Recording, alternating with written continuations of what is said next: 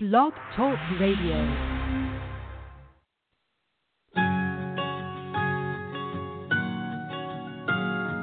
There was a time I was so afraid, so scared to do what I wanted. In looking back, I can see all the mistakes that I made, and I wish that I could talk to me and tell me I can change. Don't be afraid,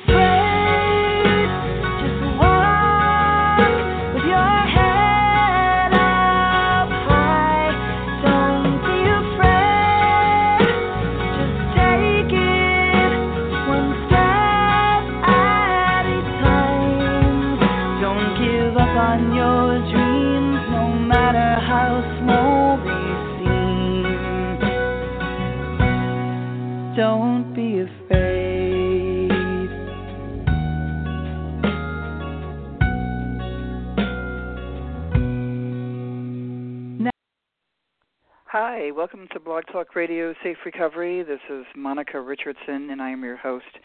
Today is April 6th, 2016. Uh, it's been a while since I did a show and decided that I needed to uh, finally get back to it. I've been really I've been dealing with breast cancer and had a lot of surgeries, and I am finally feeling well enough to do it. So thank you for um, all the people who uh, had sent me good thoughts and prayers on Facebook during the time that was very, very difficult for me, starting back as uh, November and uh, kind of went through until a couple weeks ago. So thank you to all the listeners who knew what was going on with me and uh, sent me uh, all the good vibes and prayers for people who pray. Uh, I'm, I'm going to have. I've decided to uh, change, not you know, the focus of the show in the way that I would like to interview a lot of professionals again, which I did in the beginning, as well as sort of tearing up AA literature, uh, which I actually might do again um, because I'm in such a different place than I was five years ago. Um, so I've asked a friend to join me so we can just kind of um, throw things around and talk a little bit. It's going to be a short show, and I will have uh, some in the future. I'm going to have uh, Dr. Gerstein, who started Smart Recovery uh, on soon, and Stephen Slate I'll have on, as well as um, a few other people. So I'm going to just go right here and uh, take the call. Hey, little caller, you are live. Hi, Monica. It's Harriet. Hey, Harriet, how are you? Good, and you? Good, good connection we have here. Yeah, doing better and uh, better every day. Uh, thank you for uh, joining me. You know, as my Ed McMahon, like I said to, you know, as I was named to Johnny, to Johnny Carson, the guy sitting over there that you can uh, bounce things off of, right? Instead of just talking Right. out here to myself. But um, you know, we we met uh, dealing with uh, you know s- people that were. Uh, you, you weren't in AA and I was, but uh, you found me and the whole thing, which we're, we don't have to talk about now. But I thought I would just get back to this because this is the reason I made the movie, and the thing that I found so upsetting when Christine and Sandra Cass were murdered was that the courts uh, were not only sending anyone who got a DUI or DWI, as it's called in some other states, they were sending violent and sex offenders. And then I learned from somebody who I interviewed that a lot of sex offenders don't even have a drinking problem for obvious reasons, which I never even put that together. Yet there are people Right. who overdrink, right, and then do things that they obviously wouldn't do sober. So there's both kinds of people, but this major dumping, and I got the opportunity to interview a woman who was the warden at San Quentin, and then became the top uh, person who's the head of the uh, penal system in California while she was on the board of Alcoholics Anonymous a couple of weeks ago. And you know, we just talked, and it was pretty shocking to me to see how people just don't know some of this uh, that's going on and why would they if AA is always promoted in such a lovely light on our television and our in our media, right? Right. And I think you were the one who told me that you know did some digging with drug court, right? Then it began in '89 Yeah. in Florida, right? And um right. I, you know, do you know any more like who started it there or why Florida, the connection? Um, I'm not sure exactly how that got started, but it did get started during that time period, and since then has just grown more and more. And then now they've expanded it to different types of drug courts. To, um, I mean, it's almost like how AA has diversified into all these other type of 12-step groups. There's other types of uh, similar drug courts they might be now they have mental health courts um and one thing i found shocking was in the mental health courts which is supposed to help the extreme mentally ill i mean you can't even qualify to be in that program unless you're uh have an extreme form of mental illness like schizophrenia Mm-hmm. um that they mandate them to go to aa and na oh my god, you're kidding me. yes yes Wow. and so wow. Oh my and, god, and it's that's mirrored after drug court because they think you know drug court has gotten all this publicity, good publicity.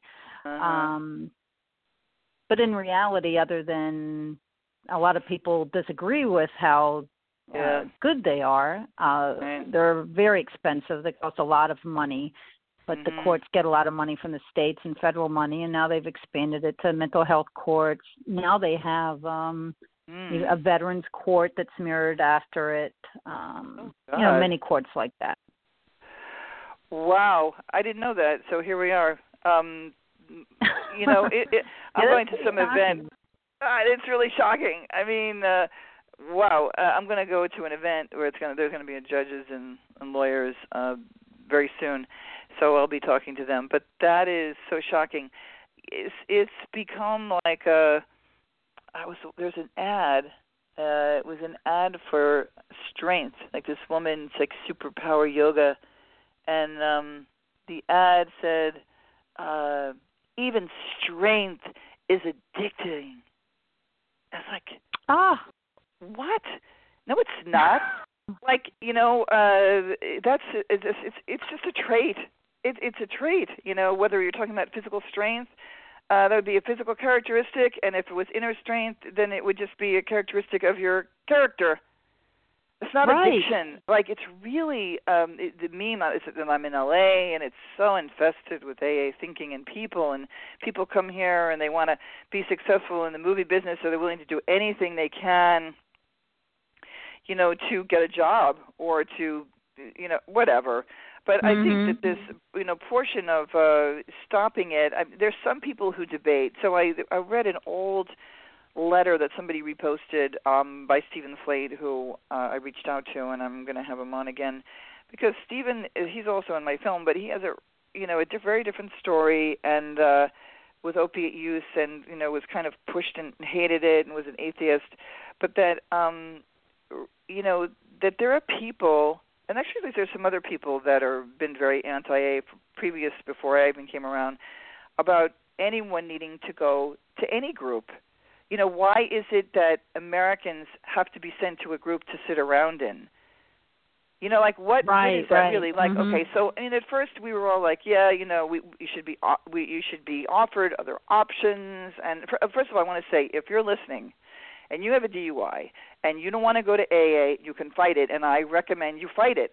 And you tell your lawyer right away you know your rights it's a violation of your first amendment rights um if you live in a big state like well especially los angeles moderation management and um smart recovery and sos have all been approved by the state by the city of los angeles. So i just felt like you know let that out there. People are listening who um are uh, are in this situation and you kind of really some of these lawyers they are clueless about all this and yet they're a DUI lawyer. yes. So, right? So I want to just say that Yeah. fight it. There are people that do. Look up the Barry Hazle story. John Heller represented him out of San Francisco. I interviewed them here. Uh, They're all over the internet. That story of how he fought it and uh, won 1.9 million dollars. Um, he did have to go back to jail, and that's where he wrote like the entire story of how he was forced to go to an AA rehab. So this all the diversion programs. So I want to go back to the thing that you said about the money. So you said it cost a lot of money. Um, the drug courts. Why does yes, it cost yes. a lot well, of money? And how is it in? Yeah, t- talk about that, please.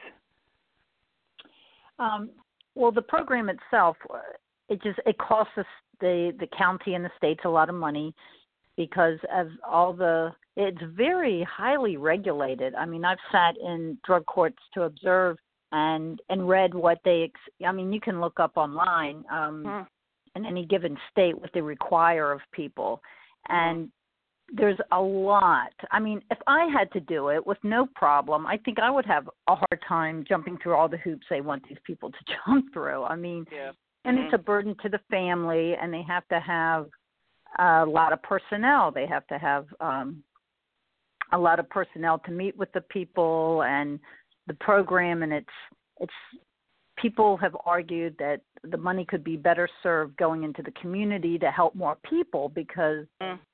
even if it did help those few people that it could help more people if it was given out to the community and not just to uh you know people in drug court but it pays a lot of salaries so people who are employed by drug courts Mhm. they want to keep their jobs and they like getting the state money and the funding so they Well- promote it and they Uh-huh. put a lot of um articles out there you know saying how good it is and showing people who have succeeded in it What are some of the professionals that are making money from it? uh, court, court personnel Oh yeah, oh the, the court personnel. Hmm. You remember there was a there was one in I guess each year one is held here and then one year it's like every other year it's held in DC. And uh you know, we we both we were so busy but I was like, "Damn, we should go to these one of these one year." Um and oh the drug court national drug court association yeah that's independent of a county i mean a lot of people have their hands in the uh-huh. you know in in the in the cookie jar for this so it's not just county employees and state employees but it's much Mm. more far reaching including you know people who are trying to expand aa and na meetings and that sort of thing so there's a a big benefit for all that Here's a story. Um, I have an RSS feed that pulls in any stories about you know AA and stuff in the news. And here's the headline. This is Fox News. Make sure the sound doesn't come on.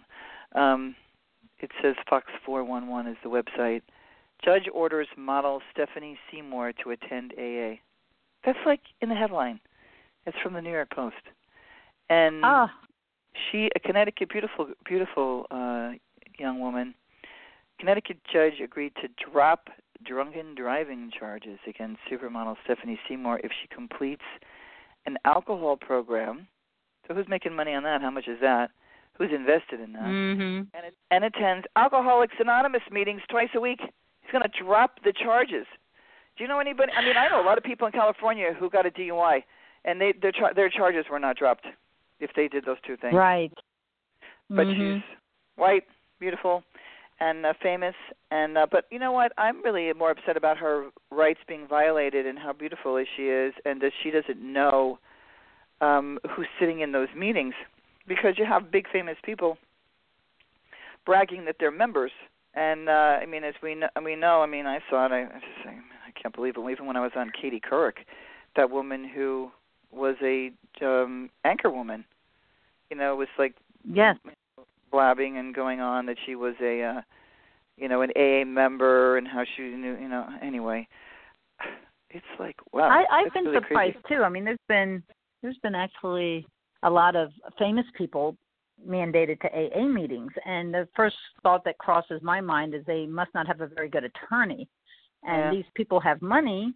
Like, Yeah, why isn't right. their attorney looking out for them and saying, you? I mean, I think all they'd have to do is bring up their First Amendment right, ask Mhm. the judge for an alternative. It would Mhm. be a lot of bad publicity if the judge, you know, made a big deal about it and didn't work with uh work with them. But.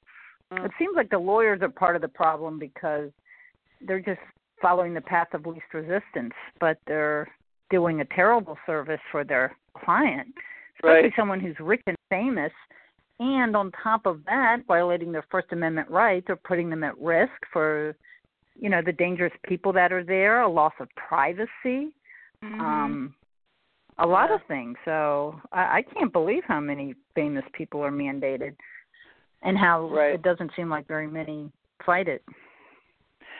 Yeah, it doesn't. I think um, uh, that maybe what happens is that as soon as somebody is, um, because I've been finding out since uh, attempting to get distribution, that in the major agencies, whether it's CAA or ICM or William Morris Endeavor, that you have a lot of agents that have like played this game with AA and joined AA, whatever the hell that means now Mm.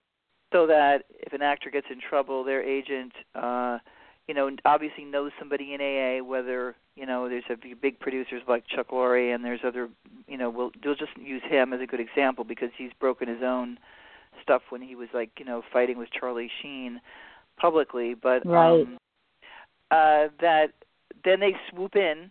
You know, I didn't understand this, but I do clearly do now because it's happening. It's happened in the music business for a really long time, and uh, that this could certainly happen with these cases. And then they say, "Oh, I got a friend, and he's an attorney. Just get them dropped." And if you fight it, then it's not going to get dropped. You're going to go through, but it, it, you're going to fight it. And you, I know people who have, and said, you know, I'm not going there.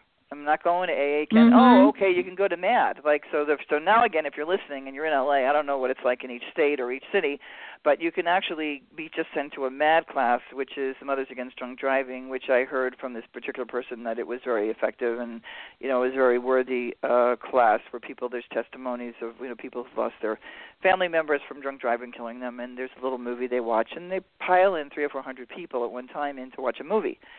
Um, but it, you know, when I interviewed uh, Hector Mendez, whose daughter Karla Brada was murdered by Eric Earle, who was court ordered to AA over uh, 50 times um, over 20 years, Mm. instead of going to jail. Now he did go to jail sometimes, but very too often um, he didn't. And I'll bring up another couple. So the couple who did the Petit murders, uh, that family in Connecticut, that horrific um Oh, you know yes. rape and murder and the father survived and lived those two guys were steppers. They were aa members. And in this small community like that you know that in fact you know and hbo did a movie about that murder. It was a really well done movie and they interviewed people who knew him and i think even his sponsor. It was like so ridiculous that those guys had a history especially the younger one you know they so they get away with it. They live and instead of going to jail for a violent crime or for stealing which is considered you know it's we're not talking about oh i have one joint or i've peed on you know a drunk peed on the side of the street or is a drunken in public or something.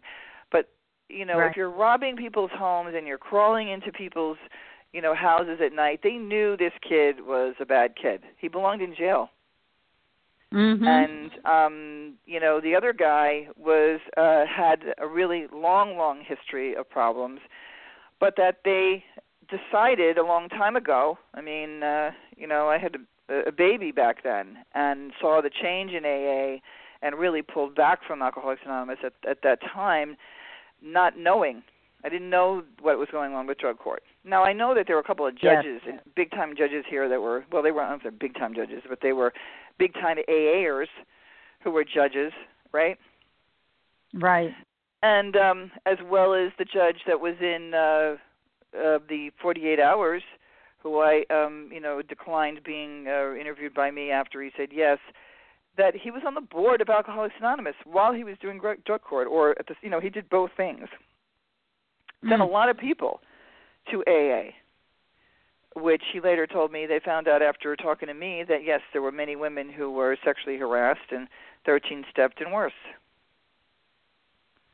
Yeah, in So- Florida, they had stopped uh, sending teens, um, or at least in the county uh, I was uh, doing research on, they had Mhm. stopped sending teens to AA and NA because of sexual harassment and sexual abuse. So, um, but that's not something you know that was put in writing or anything like that. It, Really? How, how did but, you so hear that? these judges know it. How, how did that? how do um, you know one of that? the drug- I mean, A drug court personnel person told me that. wow. Mhm. I was concerned about uh that happening and was told well that's no longer happening because I mean they used to, but because there's you know what they were getting complaints and there was problems, so they stopped doing it. But it's still very common uh, throughout the country to mandate teens.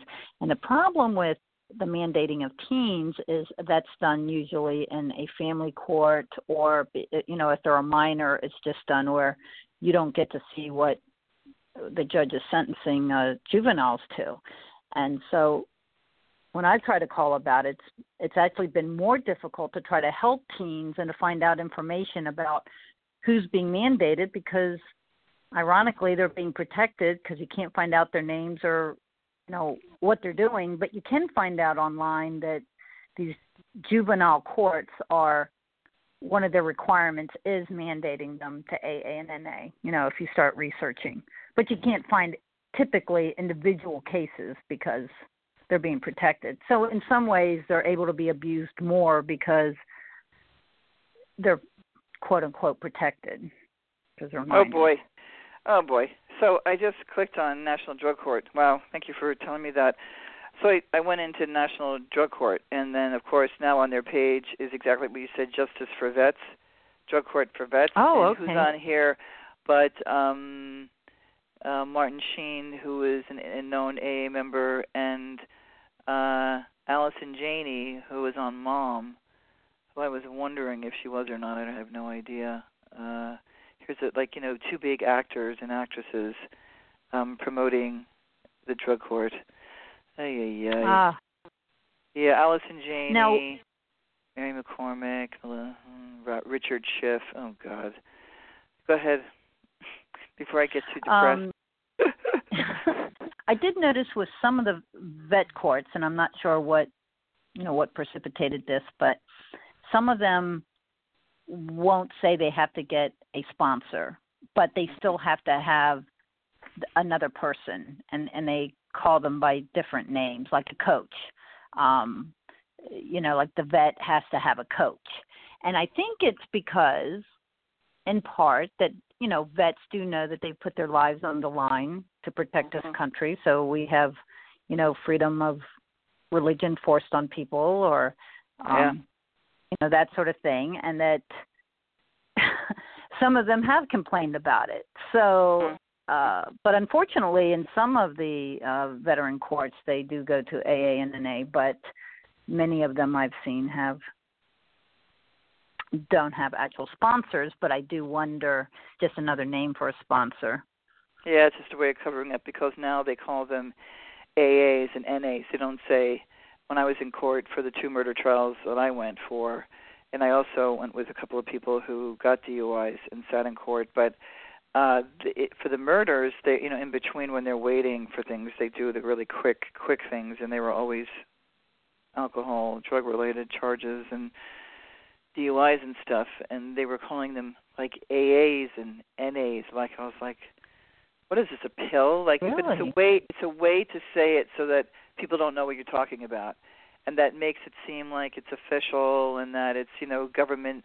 I mean uh, quite honestly there are people that I, you know in my life because i have two sons that are in their 20s who told me and it, really there were adults too who said this that you know they thought it was a government agency. And mm-hmm. one, one kid was muslim and another one another person was an atheist. But they were like when they got there they were like what is this like it just you know it's it's like really rogue and like if you went to the mad class it's professionally run but even we have a thing called the 501 i mean the ab 541 class which is the alcohol class that obviously this uh you know model um was sent to it i think each state is and i know each state is different uh, but you have to everybody has to take this class that cost almost okay. six hundred dollars that you go over a ah. number of weeks where you then get um like a little sheet of paper. And you know there's a lot of us on Facebook now as well as the blogs. But somebody told me that all they did was watch the movies that promoted AA like that's what they did. Somebody contacted me mm. and said they want they had to watch you know the clean and sober movie with with uh, Michael Keaton. And then 28 days which is another promotional you know, crap uh for just prom- I don't know why Sandra Bullock did that kind of movie. Uh, I mean, I don't know. I think Sandra Sandra Bullock is in AA. I never, you know, saw that, but she certainly married a stepper. That's the one that screwed her over with all the tattoos on him. But I mean, it's Oh. you know, I just is really, it's uh, like like I said to you earlier. I just want to go to New Zealand and uh, sit in the forest for a while, get far far away from all this crap. I'm just like, really everywhere, you know. And then another guy has a show on Netflix that's totally about it, and he goes to meetings, and I'm just like, wow, okay. Um, isn't there something else going on in your life or people's? It's- but the well, it seems the idea that they they want to Yeah. push so much the disease theory, and uh, that's really annoying. If you're doing research on any of this, you start getting pop-ups on your computer about rehabs, and uh, I was doing some research the other day, and one popped up. Uh, you know, addiction is a disease. I mean, they just say it like it's a fact, and it's Yeah. you know, it's like no, it's not. but they just Yeah. brainwash people. So if people are just on their computer, they're I mean, there's so many messages about it uh being a disease and people being powerless and Right, right. Well, I was just talking to even without mentioning AA. Right, right, about the disease thing, uh, where it was once considered um, to be a mental illness to be gay.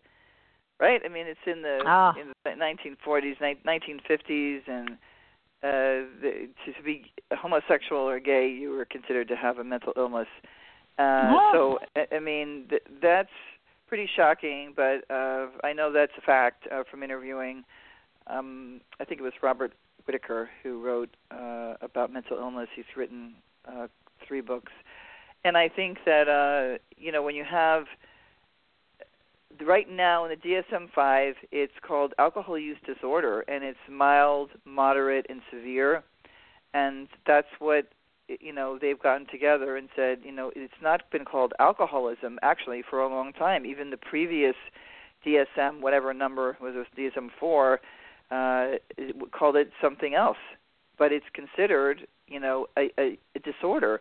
But when you have Nora Volkow, whatever her I forget her last name, who's you know at the head of a government research uh, thing, who's calling it a brain disease. I mean, what what kind of a it's you know how could it possibly be a brain disease? But we're getting off topic, but you know I I just want to say we only have a few minutes left. Um, the, just two minutes.